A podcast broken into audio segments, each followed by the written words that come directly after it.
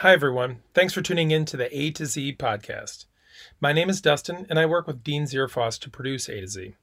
Before this episode starts, I just want to mention that this series started on YouTube, and as such, some parts, mostly the housekeeping at the end of each episode, won't really make sense in the podcast format. So when you hear Dean Z say that you can leave your questions in the comments below, that's because originally this was a YouTube video. If you do have questions, we'd still love to hear them. Just email Dean Z at law.jd.admissions at umich.edu and put A to Z podcast in the subject line. Other than that, most of the video content translates really well to a podcast. So thanks for joining us on this new format. We hope you enjoy it. If you'd like, you can still watch the original A to Z videos on YouTube by going to law.umich.edu slash A to Z vlog. You can also visit the A to Z blog, which has additional written content and more information about Michigan law.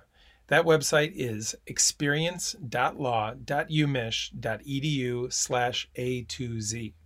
And finally, if you enjoy the podcast and find it helpful, please let us know by subscribing and leaving a review. We'd love to hear your feedback. Thanks again for listening. And now, without further ado, is the A to Z podcast.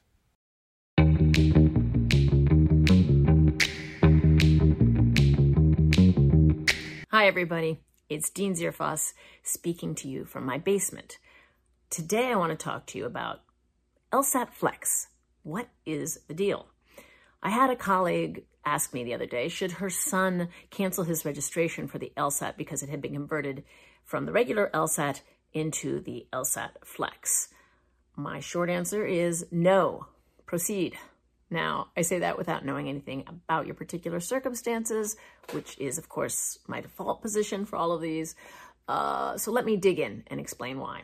First, let me talk about what the LSAT Flex is. It was conceived and developed and executed by the Law School Admissions Council, the people who bring you the regular LSAT, in response to the circumstances and challenges of COVID 19, specifically a period during which sitting with 30 of your friends in a classroom while you stress out about the LSAT and sweat and sigh heavily seems like a particularly problematic activity.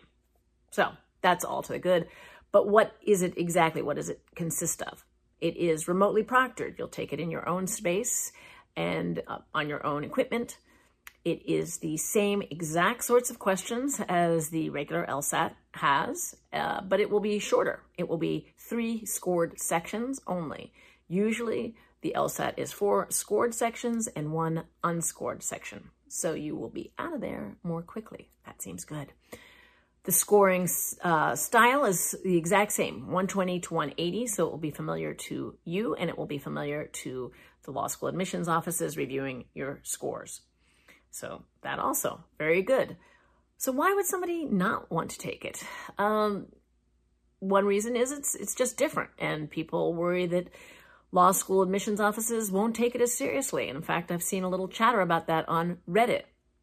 Uh, nonsense is a strong word, uh, but that is the word I would use to describe that hypothesis. I can only speak with authority, of course, about what Michigan will do, but I talked to a lot of people at a lot of other law schools, and I've not heard anybody say they're not planning to treat the LSAT flex with the same seriousness as they treat LSATs generally.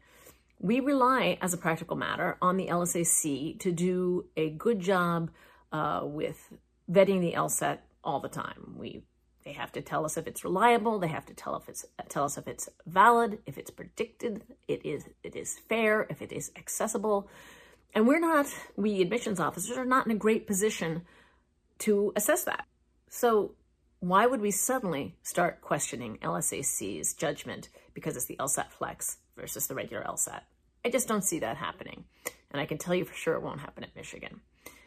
Why else might someone not want to take it? Well, it's a slightly different setting. You know, you read about what everyone, what the LSAT is like, and there's just not as much information uh, as about this because it's it's new. But as I say, there's a lot of it that is completely the same. It is the same sorts of questions. It's the same sort of scoring. So I don't think that's a, a great reason to be worried about it. Now, if you take it and it feels terrible for whatever reason, you can just cancel it right away. And all the law school admissions people will see is a little um, slash mark that you were there and you canceled. in general, no one minds or cares or even particularly notices if you cancel a score, uh, cancel a test before you get the score. Nobody ever minds. And to the extent anyone even notices, that's going to be even less of the case with the LSAT Flex, where we know it is new and people might just be a little spooked by it. So don't worry about that. But what if you take it and you feel like it went well, and then you get the score, and it does not look like what your practice tests were suggesting your score would be? Again, you can just take it again. And the good news is, Law School Admissions Council has told told us that the LSAT Flex sittings will not count against your lifetime allotment of numbers of times you can sit for the LSAT. So, really, there's no reason not to.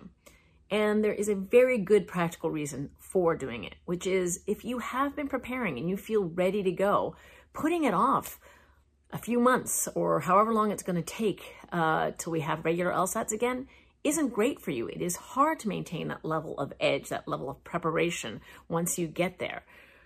And you don't want to have to keep studying for this test forever and ever. So I would say, and we don't, you know, right now, LSAT Flex has only replaced a couple of tests. But we don't know when that's going to stop. There's, you know, every reason to think that until we get a vaccine, um, sitting in a crowded room is going to be a problem. So I would say plow forward. There is very little downside to doing so, maybe no downside at all.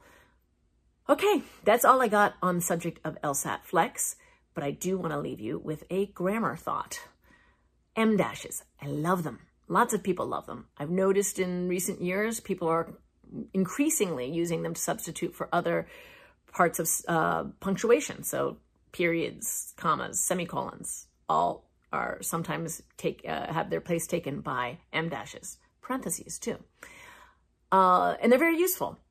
But I would say that sometimes we can over rely on them. So one thing I usually do is go back and look at my writing, sort of mentally assess, is that a lot of em dashes? And then take a few out and substitute other punctuation marks since we have so many of them in the English language, if it's looking a little too em-dashy. Uh, so I will say I love the em-dash, as I, I mentioned, and it's probably going to show up in another episode. So I hope you love the em-dash too. Anyway, thank you for joining me today. Thanks to Dustin Johnston, who is the brains behind this operation. And um, I'd love to hear your thoughts and feedbacks and feedbacks. I'd love to hear your thoughts, feedback, and questions. Uh, you can put it below in the comments, or you can email us at law.jd.admissions at umich.edu and put vlog in the subject line. If you enjoyed this, you might want to check out my blog. Uh, there is a link below so you can find it. And uh, I guess this is goodbye until next time. So wherever you go, go blue.